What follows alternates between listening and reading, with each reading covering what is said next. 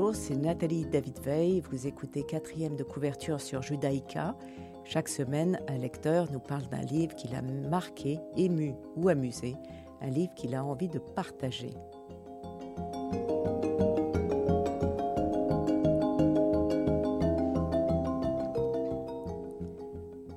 Aujourd'hui, j'ai le plaisir de recevoir Olivier Portejoie qui présente Amphirio de Jack Vance.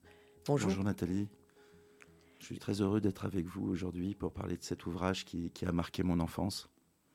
Très bien, je vous présente Olivier Portejoie. Enfant, vous avez cherché un refuge dans l'avenir pour que le présent de l'ennui devienne un passé radieux. C'est la raison de votre passion pour les littératures de l'imaginaire, la science-fiction et la fantaisie. Lire est devenu une préoccupation incessante.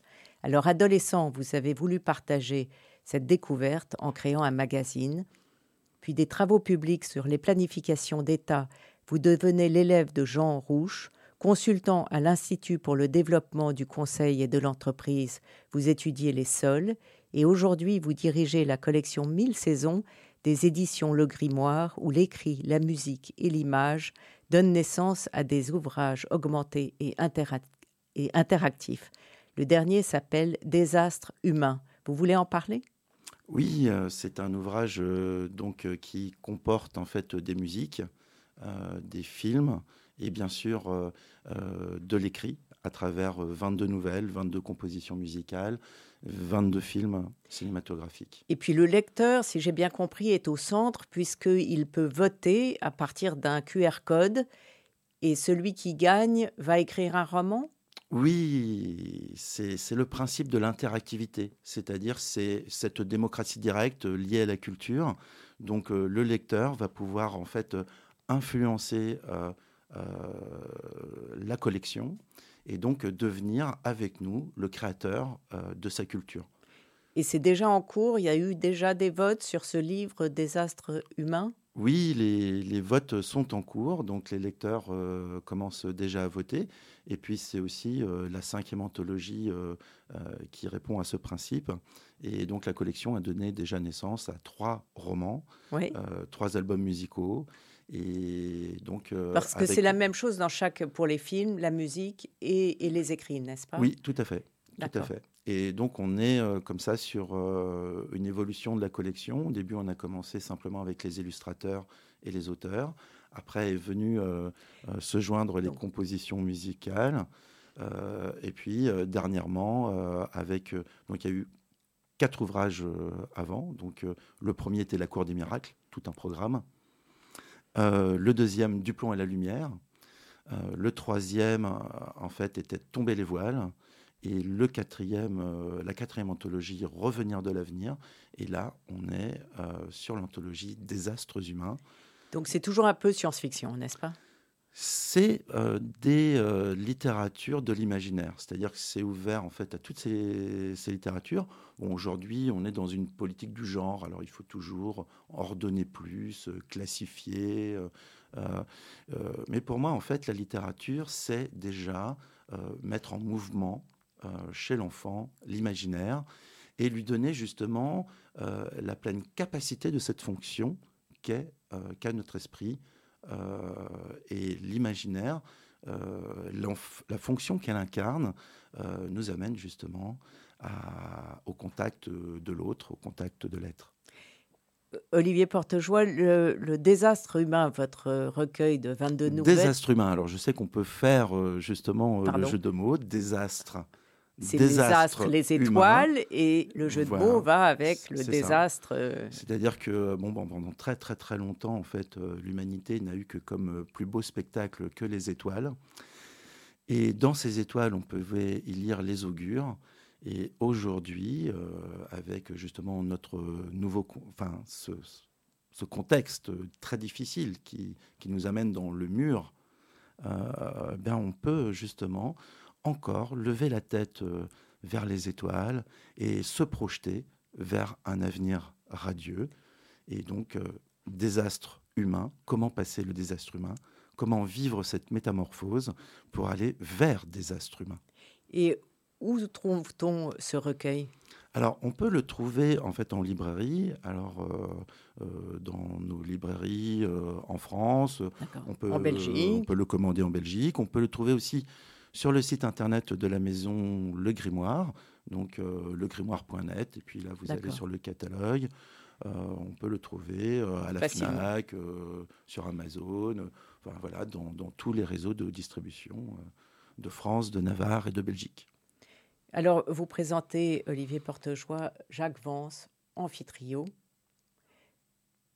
Euh, Amphrio, je sais pas. pardon. Voilà comment on le prononce exactement. C'est pas, je veux dire, c'est c'est pas essentiel. Euh, je veux dire puisque. Euh, Il a été écrit en 1969. Oui. Donc, euh, je, je, fais un court résumé, si les gens ne l'ont pas lu. Je ne l'avais pas lu. Gil vit à Ambroise sur la planète Alma, il est élevé de manière plutôt laxiste par son père, amiante, un, ébéniste de grand talent. Cela attire sur eux les foudres des agents du service de protection sociale, toujours prompts à condamner le moindre comportement non réglementaire. Révoltés par les prélèvements effectués sur les bénéfices des artisans par les seigneurs, cette caste qui vit isolée dans les aires surprotégées, écœurée par les injustices subies par son père, Gil va tenter de réformer la société inspirée par la figure mythique d'un héros qui a pour nom Amphirio. C'est un beau résumé, justement.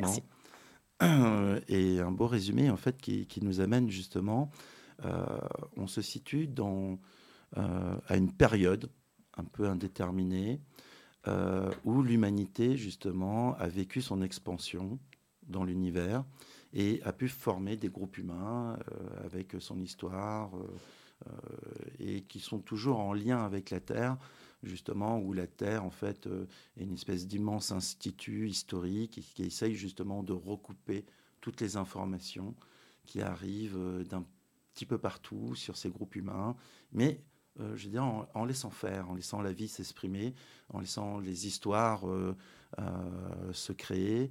Et, donc ce, jeune garçon vit dans, un, dans une société qui, est peut-être une société qui, qui, peut nous paraître comme... Alors, ce qui est très important, c'est de s'apercevoir justement que ce livre a été écrit en 1969, après la Seconde Guerre mondiale, et en même temps, euh, l'homme est, est, pratiquement arrivé sur la Lune. Enfin, c'est aussi une critique du stalinisme, et on va en reparler. Euh, du stalinisme, mais aussi, je dirais, euh, puisque toute culture est régalienne, aussi, euh, je dirais, c'est la façon qu'a un auteur américain de partager avec sa culture, de partager une espèce d'ordre en fait qui correspond à sa culture. Donc on, bah, il aborde justement ces problèmes d'échange, de commercialisation, d'ordre marchand et justement aussi de, la confiscation du travail. Euh, et, on voit que pendant toute cette période, en fait, euh, euh, bah, en France, on a vécu justement cette disparition de l'artisanat dans les campagnes au profit d'une industrialisation beaucoup plus importante, au profit d'une, je dirais, de, aussi l'agroalimentaire s'est transformé, l'élevage s'est transformé. On était toujours sur des petites unités de travail euh, qui correspondaient au village, avec le, village son forgeron, son ébéniste. Euh, et, donc on est dans un, dans un lien au travail qui est celui de la guilde, qui est celui de la corporation, qui est celui en fait de la transmission aussi de, de savoir-faire ancestraux. Et ce qui est important aussi de savoir, c'est que l'interdit fondamental, en fait, dans cette, dans cette société où vit euh, euh Gaïl, alors moi je dis Gaïl. Euh, Très bien. Voilà. C'est qu'en fait, c'est l'interdit de la reproduction. Ça veut dire on ne doit pas utiliser la machine pour reproduire ne serait-ce qu'un geste, qu'un savoir, euh, qu'un savoir-faire humain. Et donc, euh, il développe ainsi dans cette société euh, l'excellence, le travail de l'excellence, donc avec, par rapport justement à l'ouvrage, l'ouvrage qui, est le second, l'ouvrage qui est un premier, l'ouvrage qui est parfait. Et le système qui organise est un système qui organise en fait ce travail humain, est un système très protecteur où justement l'individu qui accepte les règles de cette société est justement pris en charge. Euh, donc il est nourri, logé, euh, mais il est dans la survie. Et la grande, je veux dire, le, enfin, il n'a pas de liberté, il est surveillé, il est dans un système euh, de, de... de... crédit social. On pourrait dire aujourd'hui, ce mot à la mode, il est dans un système de crédit social. Et ce système, en fait, à sa tête, il y a les seigneurs. Et les seigneurs sont arrivés à la fin d'une guerre et ont reconstruit, en fait, en quelque sorte, le pays. Et en échange, ils vont appliquer une taxe sur le travail de, de, la population. On va écouter euh, votre premier euh, choix musical, Extension Pascal Fodor. Oui, alors Pascal Fodor qui a participé à Désastre humain euh, donc, et qui a composé la musique de, de la nouvelle Extinction et ainsi que l'illustration et le court métrage. Formidable, merci.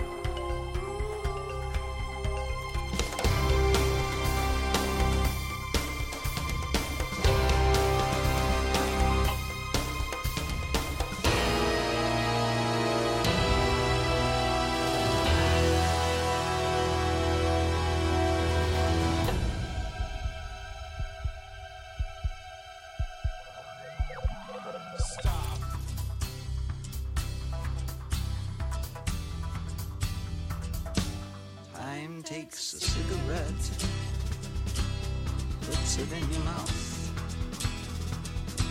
You pull on your finger, then another finger, then a cigarette. The water wall is calling, it lingers, then you forget. Oh, oh, oh, oh. You're a rock and roll suicide. Dil dundee yaakaar del dundee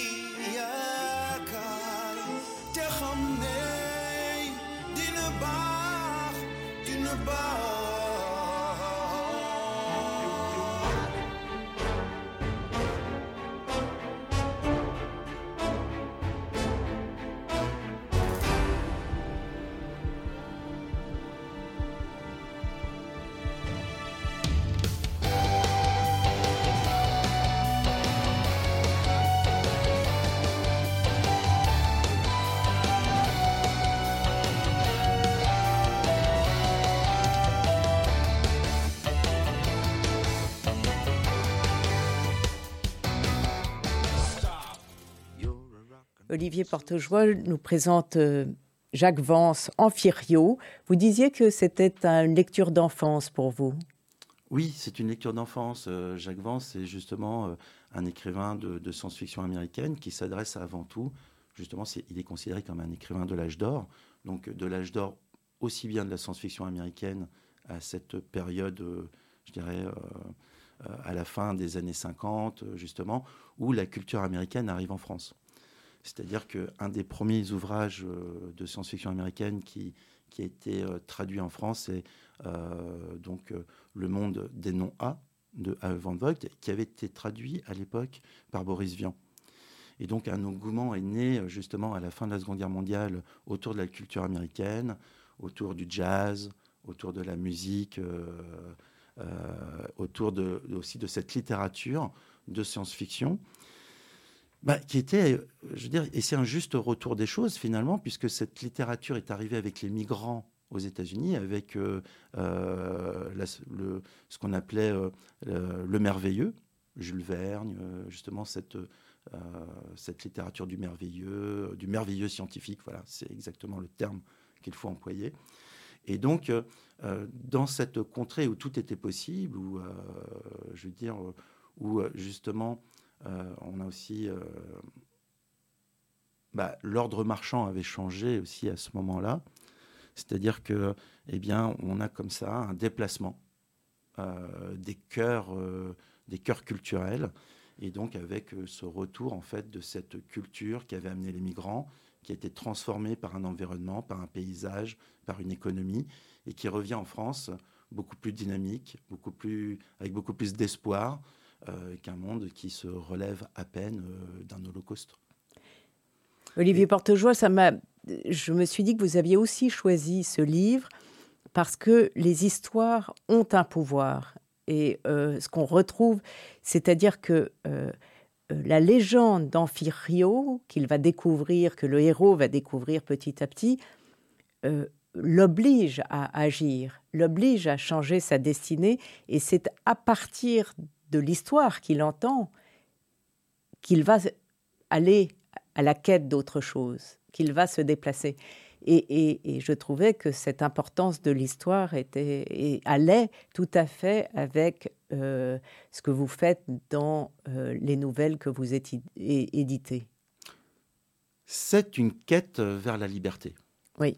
Anfrio est un héros mythique euh, dont en fait les, toute la population en fait a un petit peu oublié en fait quelle est cette histoire parce que en fait ils vivent dans, le présent, dans l'instant, ils vivent dans le travail, dans le labeur.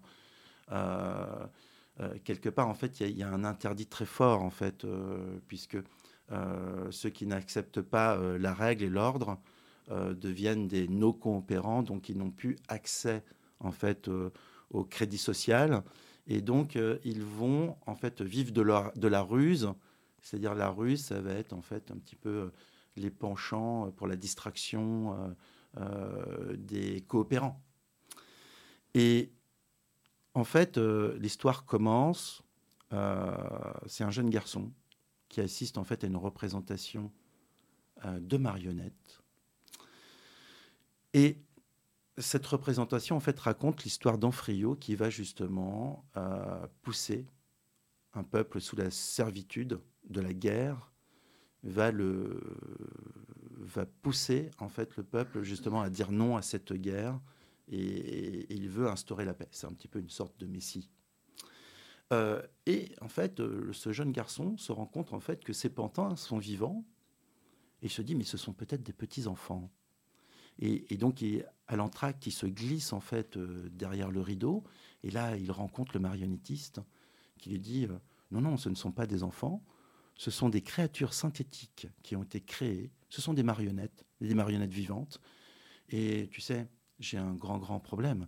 C'est-à-dire quand il y en a une qui commence à se différencier, à s'individualiser, eh bien, je suis obligé de lui couper la tête. Et en fait, le marionnettiste, à chaque fois qu'une marionnette, une marionnette s'individualise, un petit peu comme, je dirais, euh, euh, une vache dans un troupeau, c'est la première qui part à l'abattoir. Et et, là, en fait, le marionnettiste lui dit, bah voilà, je veux dire, euh, dès qu'un un pantin prend sa liberté, on lui coupe la tête. Et un petit peu, c'est un petit peu cette histoire du, bouc émissaire. C'est-à-dire, euh, et, en frio, justement, dans le, le, morceau de légende qui est conservé par le père euh, de, de Gail, en fait, c'est une histoire incomplète. Donc, justement, c'est justement il va vouloir la terminer, l'histoire. Il va vouloir la terminer. Exactement. Il va vouloir euh, repartir sur les traces de ce héros mythique qui a donné la liberté, en fait, euh, à son peuple, mais liberté très laborieuse. C'est là qu'il va découvrir, en fait, euh, tout ce qui se cache derrière cette légende. Et qui est toujours d'actualité, finalement. On va écouter votre deuxième choix musical qui vient peut-être aussi de de l'anthologie des humains. Donc euh, là, c'est la composition musicale qui a été réalisée euh, d'après la nouvelle Brille euh, et qui, est, qui a été créée par Lou Angel et Marie Urbain. On l'écoute.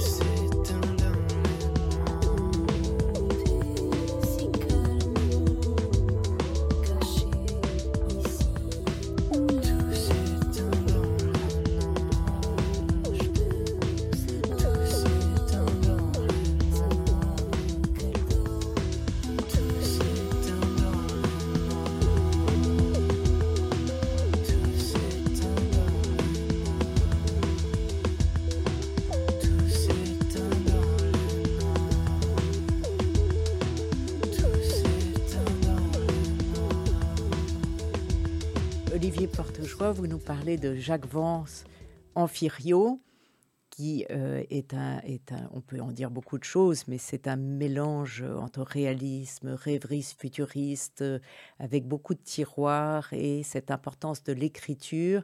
Est-ce que, euh, est-ce que vous l'avez relu plusieurs fois et différemment? Oui. Euh, comme tout roman initiatique, eh bien, il se lie avec son expérience, il se lie avec son âge. C'est pour ça que j'avance et, un écrivain de l'âge d'or. C'est un écrivain euh, pour les adolescents. Et en même temps, ce livre est écrit par un adulte. C'est un livre qui est maîtrisé. Euh, c'est un livre qui est écrit aussi dans une autre langue. C'est un livre qui a été traduit, très bien traduit d'ailleurs par euh, Jean-Pierre Pugy. mais justement, c'est ça. Qu'est-ce que l'écriture finalement? L'écriture, c'est une synesthésie. C'est une synesthésie qui va faire appel à plusieurs sens, et dont le sens euh, de la vue, puisque écrire, c'est quoi? C'est transformer des sons en images qui vont donner naissance à d'autres images, et lorsque vous avez lire l'ouvrage, en fait, qui vont donner en fait à ces images du son. Et ce qui est curieux, c'est de voir aussi que la manière de lire peut influencer justement euh, l'équilibre de cette synesthésie en passant de la méthode globale ou de la méthode syllabique, par exemple, eh bien, l'écriture prend une autre dimension. Vous accordez plus d'équilibre à une perception. Et justement, tout est affaire de perception.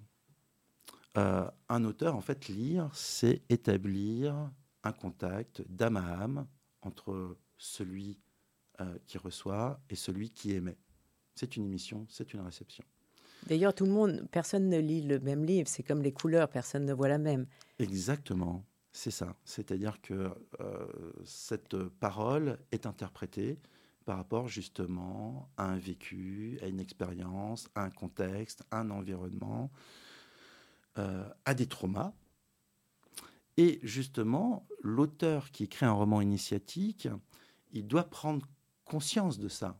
Il s'adresse en fait à un esprit. Et cet esprit, en fait, il faut qu'il lui donne la liberté, justement, de cette interprétation. Et justement, euh, la quête de Guide, c'est la quête de la liberté. C'est la quête, en fait, de la fin de l'emprise. La chute est particulièrement intéressante. Il faut réellement le lire jusqu'au bout, ce livre, parce qu'il y a comme ça un retournement de situation euh, digne des meilleurs films américains à la fin. Oui, tout à fait, parce que justement, il y a justement émission, réception dans, dans la lecture de ce livre. Et l'auteur, en fait, permet justement au lecteur de prendre sa liberté. Il donne la liberté à l'enfant, cet enfant qui, qui est caché sous les escaliers, qui s'est isolé pour prendre contact euh, avec ce monde qui fuit peut-être un petit peu euh, la réalité, qui se sent peut-être en prison dans cette réalité. Et l'auteur, Jacques Vance, va l'amener justement à équilibrer ses perceptions du monde, de son propre fantasme, et va l'amener justement à devenir celui qui va pouvoir partir à la conquête de sa liberté et construire en fait finalement sa, personnalité en même temps que l'auteur euh, lui montre qu'en fait il est cette personnalité n'est forcément que le mur euh, que chaque euh, personne de son entourage aura fabriqué autour de lui. C'est-à-dire que cette personnalité que va acquérir l'enfant va être construite du mur des autres. Olivier Portejoie, est-ce que vous avez d'autres livres à conseiller? Euh, dans le roman initiatique, euh, je conseillerais un, conseillerais un, autre livre, mais cette fois-ci de fantaisie.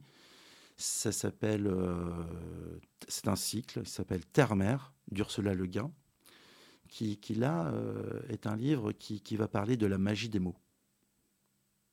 C'est-à-dire qu'en fait, nommer le monde, c'est prendre le pouvoir sur lui. Et donc, Ursula Le Guin, euh, justement, va bâtir une histoire autour de la recherche, justement, d'un jeune homme qui est un jeune magicien.